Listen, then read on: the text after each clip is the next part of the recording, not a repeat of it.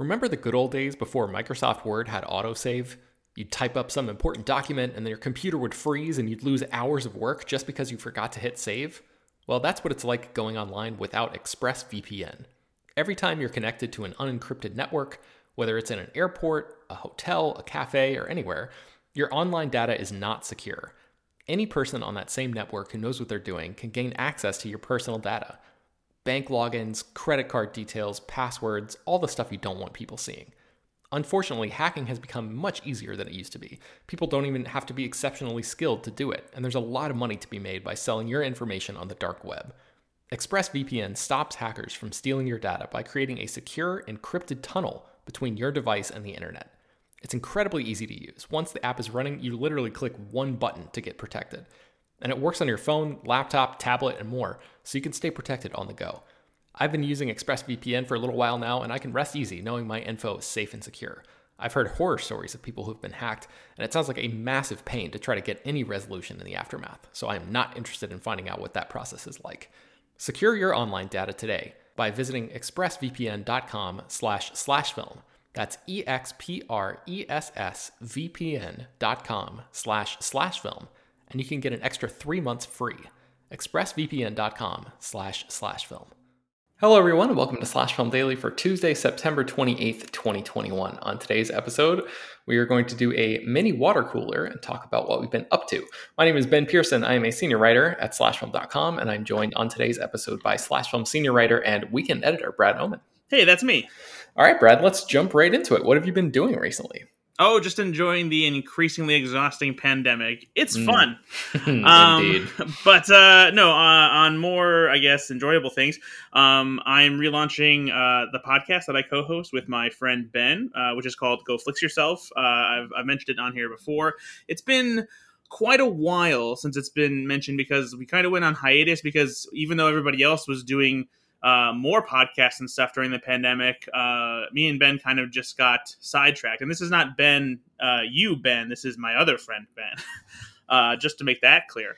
Yes, and but you guys have like a radio show together too, right? We do. We uh, that that has been going on. That that's something that came up uh, a few months ago that we've been doing um, infrequently because of a scheduling issue, but for the most part, it's been every other week. So that's still going on. And now we're kind of getting our podcast back in order because uh, while we were on hiatus, we actually had this issue pop up with our former network provider where the domain um, went offline for a little bit and so we lost our itunes profile oh, but, but, then but then he was also trying to get out of the podcast network game so we had to get all of our episodes from him and uh, then figure out how we were going to set up our podcast from there so now we're in the process of getting our archive set back up. Um, we have access to our podcast account for iTunes, so we can get that organized again.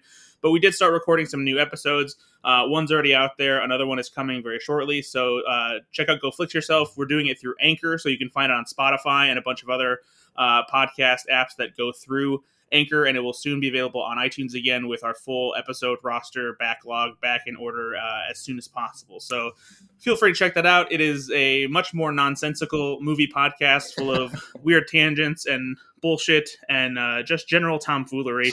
Uh, and it's just us screwing around with some of our friends who also enjoy movies, and uh, we have a lot of fun doing it. So that is very cool, uh, Brad. I I doubt very seriously that you know this because I just figured this out. Uh, I think it was yesterday, but I counted ahead, and the one thousandth episode of Slash Film Daily is going to happen in approximately two weeks. That's oh, pretty insane.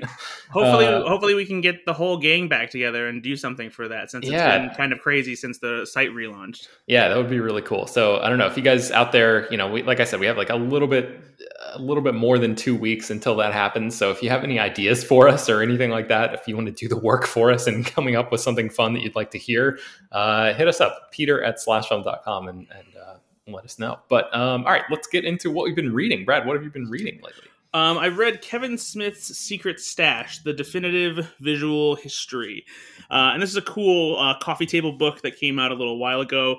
And it's all about Kevin Smith, as you might have guessed. Uh, it chronicles his uh, rise in filmmaking, uh, goes through each one of his movies, dives into a lot of his side hustles, like writing comic books, the creation of his Smodcast empire, um, comic book men, uh, and his more recent film ex- exploits as well it is uh, really is a definitive like history of his career, and it it really is like a just a personal oral history because it's Kevin Smith talking through all of his career's ups and downs, the finer points. Um, if you're the kind of Kevin Smith fan who has listened to his entertaining film commentaries before, you'll have heard a lot of these stories. Um, same as if you've listened to any of his uh, one man show performances where he tells showbiz stories or any of his many podcasts with Jason Mewes and his other cohorts. Um, but there's a lot of new stuff here too. And for me, as a, uh, a longtime Kevin Smith fan who hasn't listened to a lot more of his recent stuff, it was uh, a fun like trip down uh, nostalgia lane, just like digging back into these movies, uh, remembering why I fell in love with uh, you know all of his View Askew connected films, and uh, it was just it offers just some candid, you know, fascinating insight and uh, a little bit more hindsight, you know, on his career and how certain decisions were made and just you know things that maybe he. Uh, regrets or has reflected on, you know, um, as his career has continued. So it's uh, if you're a Kevin Smith fan, it's uh, definitely a must read. It's full of a lot of cool archive photos from the set. He even includes um, a lot of like physical things that are cool to sort through. Like he has his this uh, student profile that he had to fill out when he went to Vancouver Film School, and just reading through the answers to the questions in on this like three or four page uh, form that he filled out, you really get a sense of uh, his style of writing, just how personable he was, and how uh, witty and uh, edgy he was in approaching just you know the simplest, most mundane form about uh, what he wanted to do at Vancouver Film School. And uh, there's just cool uh, other little bonus things that are uh, featured inside the pages of, of the book as well. So it's it's a very cool read. All right, so that's Kevin Smith's Secret Stash: The Definitive Visual History. Do you know if is that like on sale now, or is it coming out soon? Or yeah, it's already it's already on sale, so you can pick it up and it'll be sent to you, you know, as fast as Amazon can get it to you. All right, so let's transition into what we've been watching. Uh, I have three things that I wanted to mention. The first is a new movie that comes out this Friday in uh, limited uh, release. It is called Old Henry. Uh, Brad, have you ever heard of this movie? Do you know what this is about by any chance? No, I've heard of Oh Henry, the candy bar. well, this is not an adaptation of the candy bar. I, I uh, regret to inform you. It is a western that stars Tim Blake Nelson, who you probably recognize from his work in Oh Brother Where Art Thou and The Ballad of Buster Scruggs. Um, I think this is his second Western. I think uh, Buster Scruggs came out a few years ago and he was like the, I guess, the title character in that um, movie, but that was like an anthology film that the Coen brothers put together. So he was only in really one small part of that film and he is on full display like the you know the, he's in the in the uh, in the spotlight in old henry uh, he plays basically a widowed farmer who lives in this isolated ranch out in the middle of the West with his teenage son.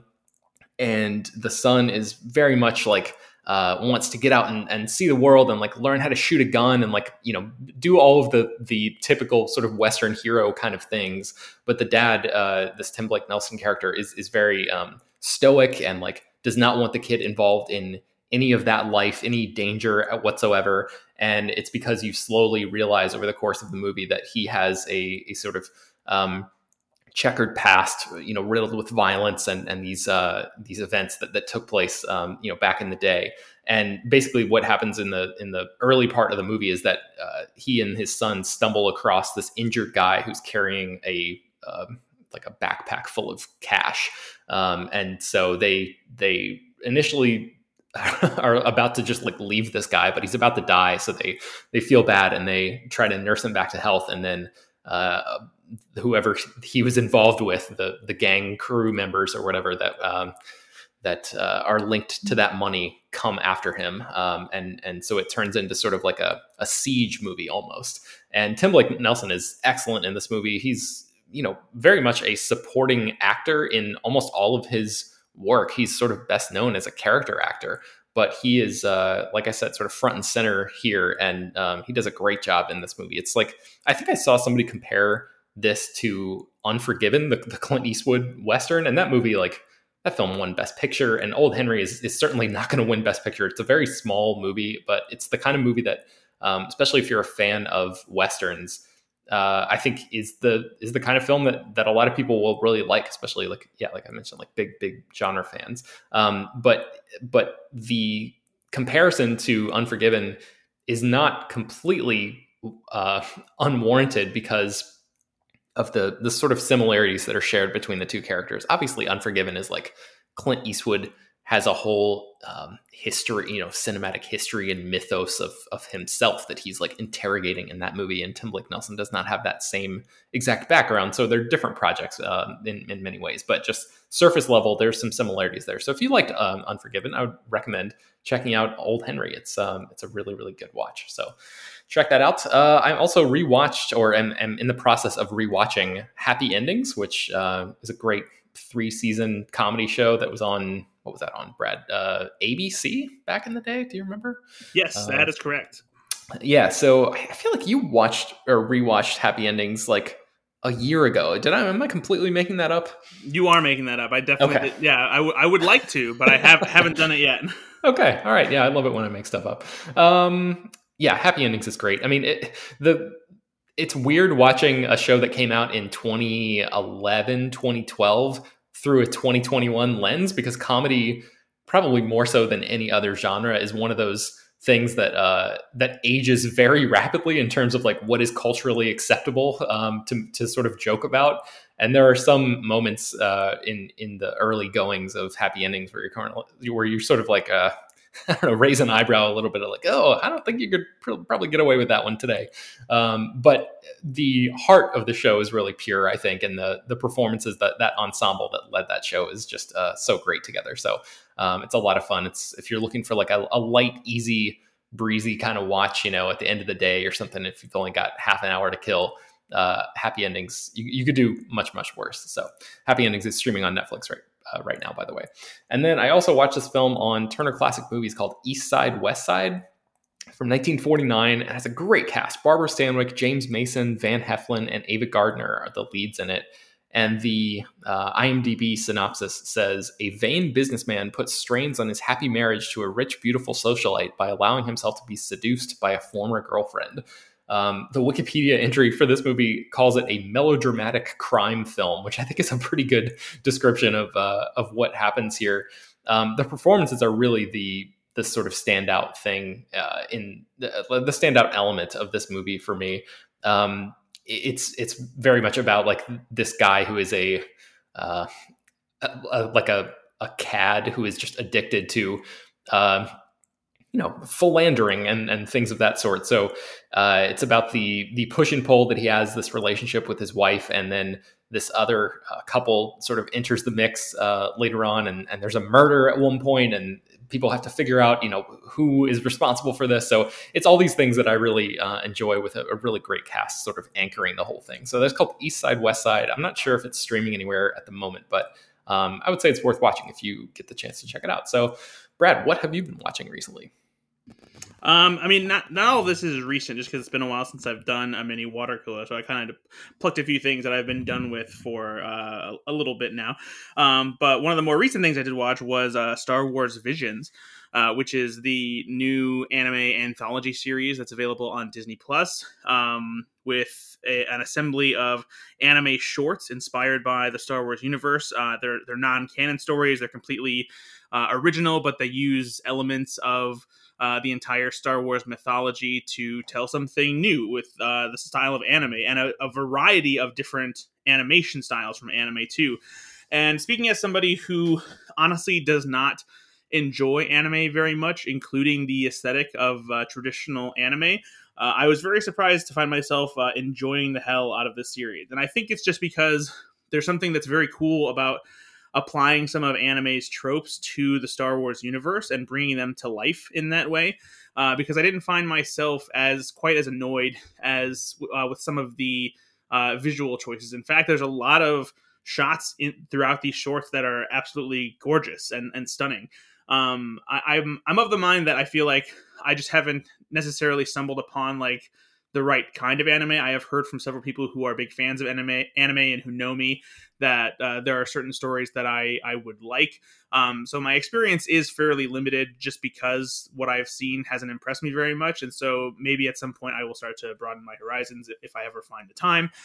But uh, I will say that Star Wars Visions is uh, just very cool. The variety of stories on display here is exciting. The way you uses things like lightsabers and the Force, and uh, just seeing Star Wars action in full blown insane anime style is is very cool.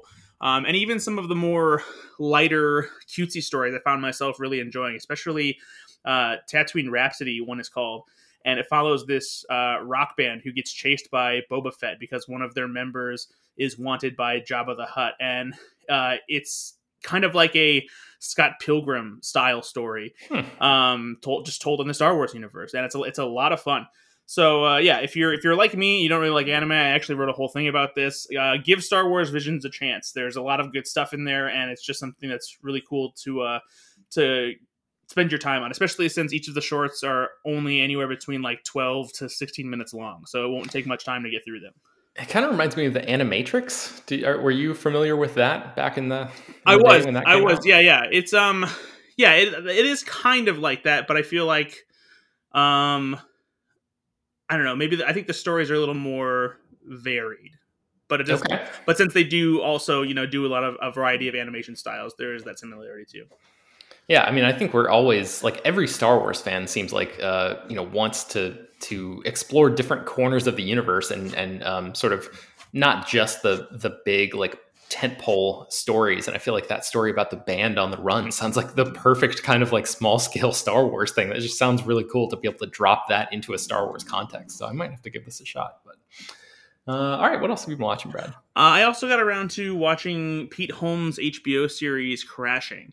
Uh, this was something that I started watching when it was on, and for whatever reason, I think it's because I moved and I might have uh, like lost my DVR recordings or hmm. something mm. that like I fell behind and never caught back up when it continued. And uh, it's just kind of been sitting in my my queue for a while uh, since I've been wanting to finish it, and I finally did. And uh, the show is so good. I wish I got to stick around more because uh, no show has better um, dug into the scene of stand-up comedy than this show has. There, there have been tons of shows starring comedians where they basically play a version of themselves and they are also stand-up comics. But the show is never really about their stand-up career. It somewhat inspires it, but it's usually more about their personal life and like different family things. This is very much focused on Pete Holmes, a version of him anyway, and kind of adapting his own life and his rise in stand-up comedy uh, and it covers everything from just the struggle of getting on stage and open mics to to bombing and just how much of um, a gamut there is to run when you're just trying to get up on stage as much as you can and uh, take advantage of opportunities. And uh, what's fun about it, and this is where it kind of diverges from Pete Holmes' own story, uh, is that um, he's kind of hopping around different people's uh, comedians' houses because he gets divorced from from his wife. He doesn't really have a place to to live at first, and so he's crashing uh, with all these uh, comedians that you know, like Sarah, Sarah Silverman and Artie Lange, uh, and and people like that. And it's just uh, if you're a stand up comedy fan, it's so much fun to watch because it's full of so many comedians uh, that you'll recognize. Uh, some famous, some less famous. But if you're a comedy nerd like I am, you'll you'll love it. And Pete Holmes is great in the show. You know, he, he's playing himself, but it does require him to do some some real acting, and he's very charming, uh, very awkward, and super super funny. So if you haven't watched Crashing, it's on HBO Max, all three seasons. Uh, unfortunately, it ended before they wanted it to, but the ending of the third season does feel like it could be a series finale. So it does have that going for it. So you won't feel completely, you know, disappointed in, in the ending. Cool. All right. So that's crashing. What else have you been watching? Uh, I also watched the second season of Dave. Uh, if you don't know, Dave is a series on FX that, um, kind of similar to Crashing, is the the story of rapper Lil Dicky, um, who is uh, perceived mostly as a comedic rapper, but he also is like a legit hip hop personality and the series is about his um, struggle to kind of be taken seriously as a rapper and uh, navigating through the music industry. It has um, it very much has an entourage feel, but without the overbearing douchebagginess of it all. Um, Dave uh, Dave Burd, who is Lil Dicky as a character, is somebody who's very confident without being, um, I guess, like overbearingly cocky about it, even though he does have shortcomings because of how much he wants to be taken seriously as a rapper. But the story is just it carries so much more weight with it because of the characters that surround him. Uh, these are people who are like um, are both inspired by those in his life, and then his uh, hype man, uh, this guy named Gata, is somebody who actually is his real hype man. uh, and seeing the story play out is just it's very interesting because it does veer very close to uh, his real life, albeit with some exaggerations here and there, much in the same way that Crashing did with Pete Holmes' life. Um, and the second season gets a little bit darker, a little bit weirder because he's trying to put together his first full album and he's gotten a little bit more famous. So there's a, a lot of trials and tribulations for him to overcome with that. But um, it's it's such a smart show. It's very edgy. Uh, the writing is great. The soundtrack is awesome. Um, and so uh, I would give it a chance if you're not familiar with Little Dicky. May, maybe listen to some of his music f- first, so you can get a vibe for who he is. Um, but uh, definitely give the show a chance. It's it's extremely good, um, and I feel like it's it's flown under the radar a little bit. So so check it out.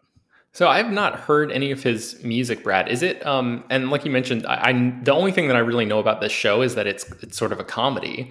Is the is the music that he does comedic? Is it is it uh you know a Lonely Island style comedy slash rap, or does he take the rap super seriously? He takes the rap super seriously, but the lyrics can be very funny, but they're not intentionally goofy and they're not based on comedic premises like the Lonely Island songs are. Okay. So he's very much taking the rap seriously, but he just he he writes very funny uh, lyrics within these songs too. Gotcha, gotcha. Okay, cool. All right, so that's Dave season two. That's on what'd you say, Hulu? It's it's right. Yeah, so it, uh, it airs on FFX, but FXX, but it is available on Hulu. Okay, cool. Uh, what else? What else have I been watching?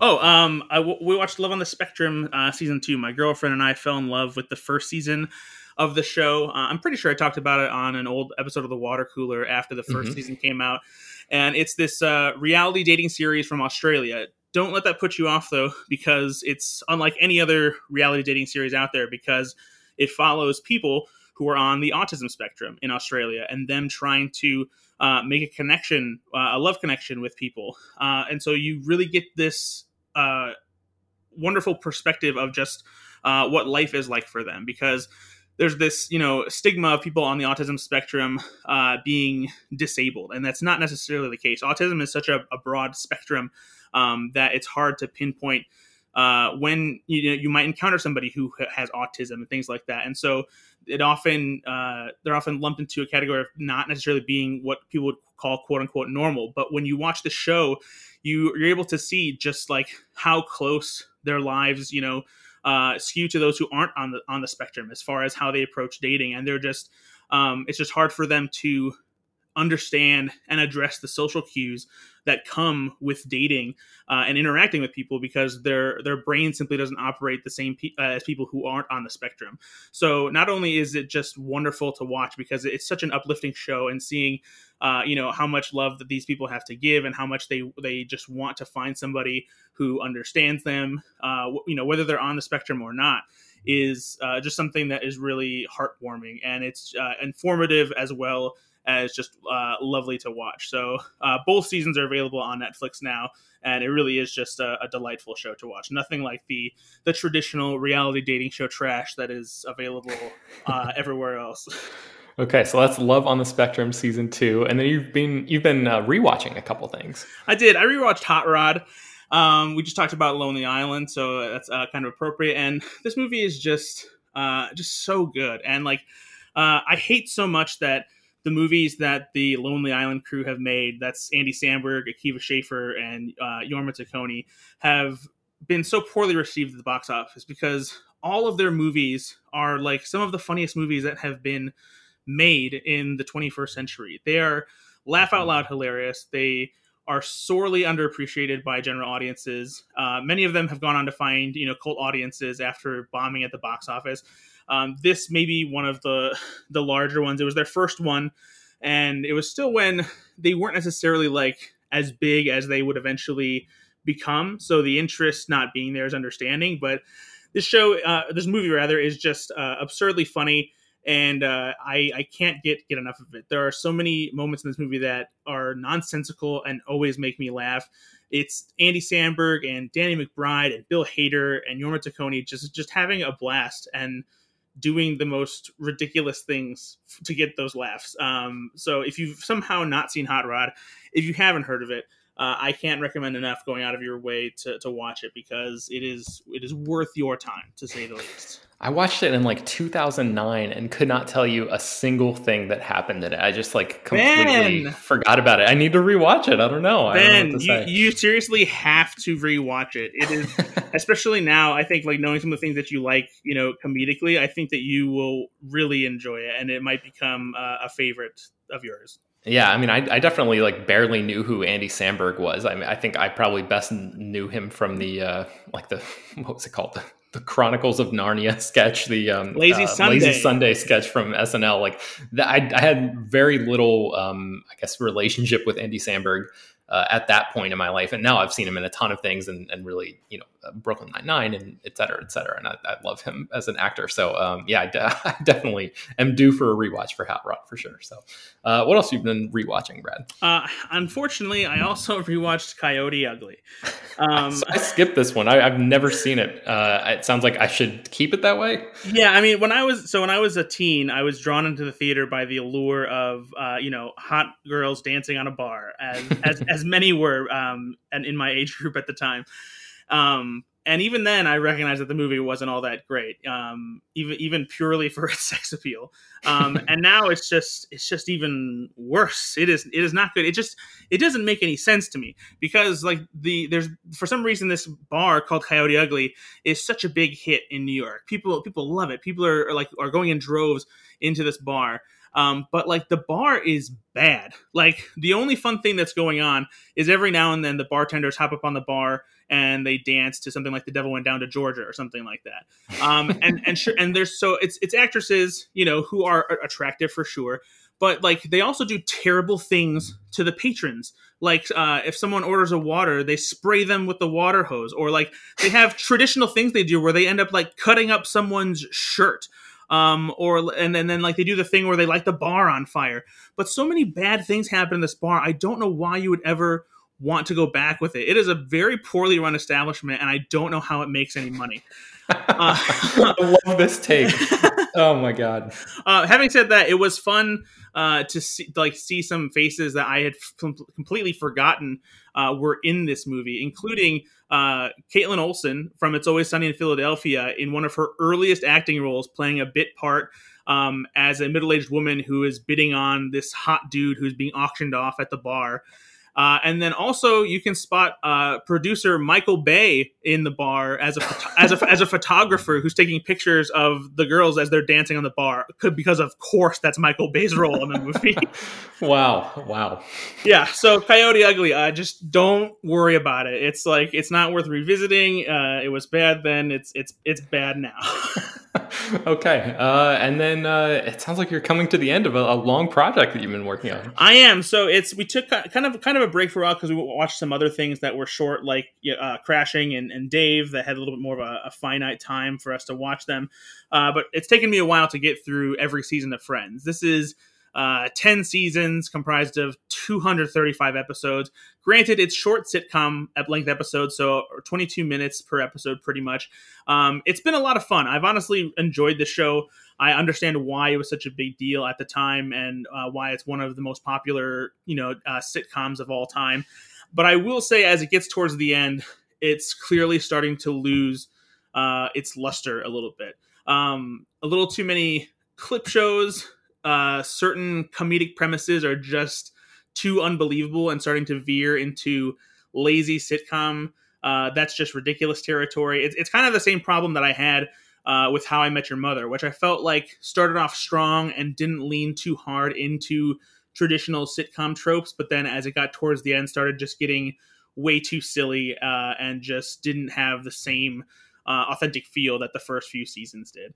Mm-hmm. Um, and so I I've started to become a little less uh, enraptured by it, but I still really enjoy Matthew Perry and Lisa Kudrow and um, Matt LeBlanc. The, those are um, Joey and Phoebe and Chandler are my three favorite characters, uh, and they they still keep it funny even when it's you know certainly over the top. Um, but like for example, like one of the episodes uh, I just watched not too long ago is one where uh, so Chandler has to move to Tulsa for his job for a year and so Monica goes to visit him on a whim one time at his hotel. um, and he's just about ready to watch uh, an adult movie in his hotel, and they clearly make it look like he's about to to, to masturbate. And, and so she walks in, but he's quickly changed the channel, and it's like some kind of shark documentary. And for some reason, Monica doesn't think, oh, he changed the channel from porn. It's that he's aroused by sharks. And I'm like, no, I'm sorry. This like he, this character is not that stupid, and this premise is bad. I just looked at my girlfriend. I was like, come on, are they really doing this? Um, but the the one thing I will say I have enjoyed is uh, because it feels like because they maybe knew they were getting towards the end. I'm, I'm currently in the ninth season that they really started ramping up, uh, getting a lot bigger guest stars. Uh, so because I've seen uh, Brad Pitt now, I've seen Alec Baldwin, both both hilarious in their appearances. But the one that I've been waiting for that I'm finally um, enjoying, and I didn't realize he was going to be such a big part in this last run of the show, is Paul Rudd. Uh, which is awesome because he plays Phoebe's new uh, love interest and he lasts longer than any of the ones before. And uh, of course, I love Paul Rudd, so it's just nice to have him as a regular addition to the cast. So that's that's helped to keep things uh, going strong for me there. Yeah, if you're a fan of Friends and you have not heard Paul Rudd tell the story about how he was there on like the last day of filming for the show, uh, seek out that story because it is incredibly entertaining. I want to say that he told it on, on a Conan appearance or something like that, but um, I don't just... think that I've heard that yet because since I didn't watch Friends, I don't think I like paid any attention to that. So once I'm done with the show, I'll have to go watch that. Yeah, definitely. Uh, all right, so what have you been eating, Brad? Uh, plenty of things, but I picked just a few, you know, little items that I want to talk about. Uh, one of the things that I will mention because I feel like it's going to disappear very quickly because I've noticed it's pretty popular is this new seasonal snack at Target called Scarecrow Crunch. And even mentioning it on here, I don't want to because I feel like it's just going to make it harder for me to get. But it is uh, just so good that I, I want to tell people just to bring a little bit of joy to their lives. Um, it's this new trail mix that they brought out for Halloween. And inside of it, um, is some puppy chow, which is the chocolate peanut butter uh, covered Chex Mix with powdered sugar on it. Love uh, that stuff. Yeah, so good. Um, regular peanuts because it's trail mix. Uh, these little peanut butter candies that are like Reese's Pieces, but they're Reese's Pieces, Reese's Pieces, and they're shaped like little pumpkins. Uh, has milk chocolate covered marshmallow bits, tiny ones, um, and white chocolate oat cereal along with the the milk chocolate uh, chocolate peanut butter covered ones. It is wow. yeah, it's just a, a handful of deliciousness. Um, oh, and also like little generic M and M's as well. Um, but yeah, this is awesome. I absolutely love it. The uh, it has it's not overwhelmed by peanuts like a lot of trail mix is, which really helps. Uh, so if you're around Target, go to their seasonal section look for all of the uh, the favorite day branded stuff and look for Scarecrow Crunch because it's it's awesome. And they have a bunch of other uh, seasonal snacks uh, from the favorite day brand as well that are fall themed, all various pumpkin spice and uh, apple cinnamon apple cider kind of stuff too. Man, you're speaking my language here because I, I typically stay away from trail mix because of the the peanut ratio. I'm not like a, a huge fan of peanuts, but it sounds like they got more sweet than salty in there, and that's my that's my bag right there. Yeah, so. I'd, I'd, yeah, I'd recommend sneaking it out, and that's at Target. Okay. All right. What else? Um, I don't know if these are still available. So if they're not, I'm sorry, but they're they're I like them so much I'm just going to mention them. But uh, so Cinnabon, which is normally famous for cinnamon rolls, uh, released these Cinnabon cookies, which are chocolate chip cookies on the outside, but inside it's layered like a cinnamon roll, and it's kind of arresting to your senses because you bite into a chocolate chip cookie on the outside, but the inside it's uh, flaky and has cinnamon layers inside of it. So it's a little bit jarring to get used to, but the taste is is surprisingly good. The way the cinnamon mixes with the chocolate, and it's kind of crispy and soft at the same time.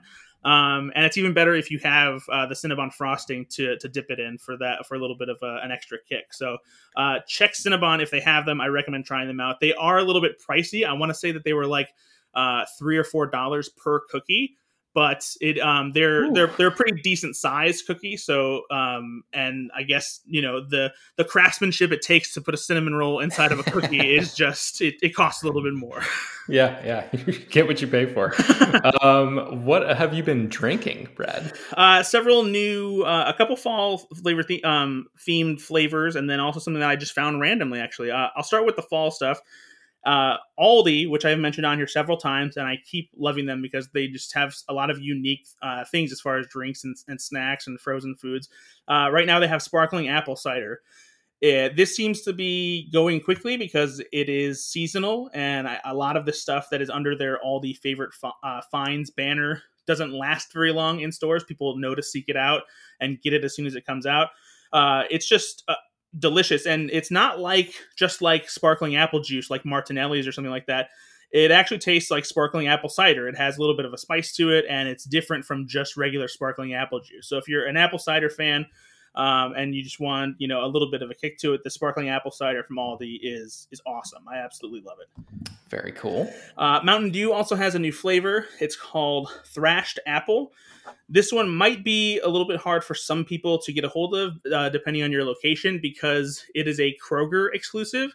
Uh, Kroger is a chain of grocery stores here in the, the Midwest, but they also have a bunch of other chains around the country that they own. So go look online and see uh, which stores Kroger's owns and see if are, any of them are near you. Um, stores like Smith's and uh, King Soopers are among those chains. Uh, and so if you can, go try and find this. I've noticed that this is also going very quickly because it is uh, exclusive and uh, seems to be seasonal. However, Mountain Dew did confirm not long after it came out that this will be a permanent addition to the Mountain Dew lineup, but it will still only be exclusive to Kroger's and their other store brands. So uh, this is very good. It tastes. Um, a lot of people say it tastes like a sour apple Jolly Rancher. Um, I don't think that the sour flavor is quite there, but it does have that green apple taste to it. Um, it's very crisp because the way it mixes with with Mountain Dew, and I've also been mixing it with Honey Crisp apple cider, which has been uh, a fantastic uh, mix for uh, ap- with, with apple cider and then Mountain Dew. Wow. Okay. Uh, and then there's a fruit punch as well, right? Yeah, this is something I didn't even hear about, and I just don't know if it hasn't been officially announced or if they're just not uh, making a big deal out of, deal out of it. But uh, Crush, you know, who makes the delicious orange and, and grape and strawberry sodas and whatnot, they have a new sparkling fruit punch. And at first, I didn't think it was new, even though it has like the they recently changed their their branding as far as how their labels look and stuff like that. And this has the new label design but and I went to go look online to see if it was something that had been around for a while, but I could only find like one listing of a two liter at oh, some random online grocery site, and then somebody on YouTube who posted like a couple weeks ago saying, "Hey, I've never seen this before, uh, but I found it at a gas station," and that's basically what happened to me. So I found this randomly at a gas station and tried it, uh, and it's it's awesome. Um, it doesn't taste like Hawaiian Punch, but it tastes like you know how when you go to like somebody's uh, like a party and someone has a punch bowl and they've mixed just various fruit juices with Sprite mm, in a punch bowl. Yes, this, yes. This is like that. Um, it's it's a little more sparkling than than like pure fruit juicy, but the flavor is is really good. Um, I, I, like it better than the Hawaiian Punch flavor uh, because it does taste more like that party fruit punch bowl. So uh, if you can find this, I don't know how easy, like if it's readily popping up at a lot of places or what, but Crush Sparkling Fruit Punch is out there and it's really good. Brad, I love the image of you just like scouring YouTube. Like, what the hell was it that I just drank? Where can I get this thing? It's just a really funny image to me. That's great. I love it. Uh, all right. So what have what have you been playing? You've also been playing something.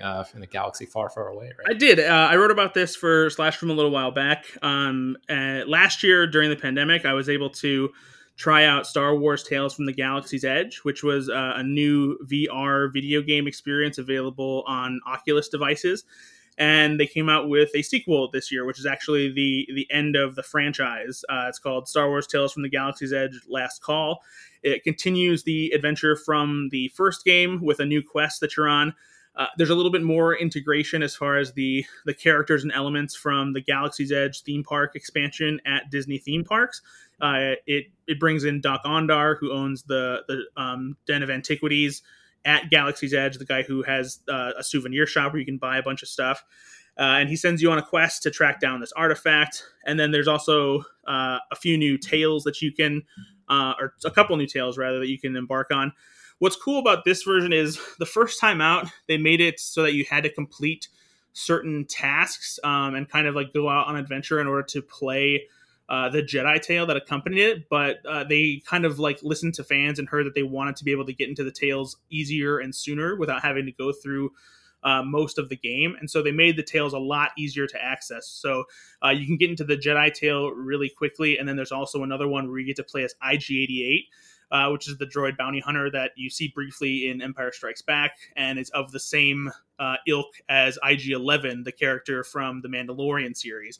And that tale is really fun because it makes you feel like you're essentially a Terminator uh, bounty hunter droid. The the targeting systems are really intuitive and fun, and to the point where like you almost feel a little overpowered just because of how skilled IG88 is as a bounty hunter. But it, mm-hmm. it's a blast to play through, uh, and the continued adventure is, is, enjoyable. There's a lot of new elements, especially when you get to uh, encounter a first order facility uh, that's hidden on Batuu, and uh, lots of new weapons and gear vary up the gameplay to make it a little more exciting and uh, fix some of the shortcomings the first time uh, the, the, the first chapter was released. So if you haven't gotten it yet and you have an Oculus, I'd recommend giving it a shot because for Star Wars fans, it's uh, it's a lot of fun and it's a very immersive experience. Very cool. All right. Uh, I think that's going to bring us to the end of today's episode of Slash Film Daily. I will try to remember to put links to uh, Brad's write ups uh, in the show notes for this episode. So you can check out slashfilm.com for some more of the stuff that we talked about. I think I'm going to have an interview an interview with Tim Blake Nelson coming up for Old Henry. So seek out that movie if you have a chance. If you like and- uh, my junk food nonsense and whatnot, please check out my Instagram feed. It's called Brad's Junk. Uh, you can find it at Look at Brad's Junk on Instagram. Lots of other uh, soft drinks, snacks, collectibles, whatnot, all, all yes. over there. Indeed, indeed. All right, Slash Film Daily is published every weekday, bringing you the most exciting news from the world of movies and TV, as well as deeper dives into the great features you can find on the site. You can subscribe to the show on Apple, Google, Overcast, Spotify, all of the popular podcast apps, and send your feedback, questions, comments, concerns, mailbag topics, and 1000th episode suggestions to us at peter at slashfilm.com. Make sure to leave your name and general geographic location in case we mention your email on the air. Don't forget to rate and review the show on Apple Podcasts. Tell your friends, spread the word. Thank you all for listening. We will talk to you tomorrow.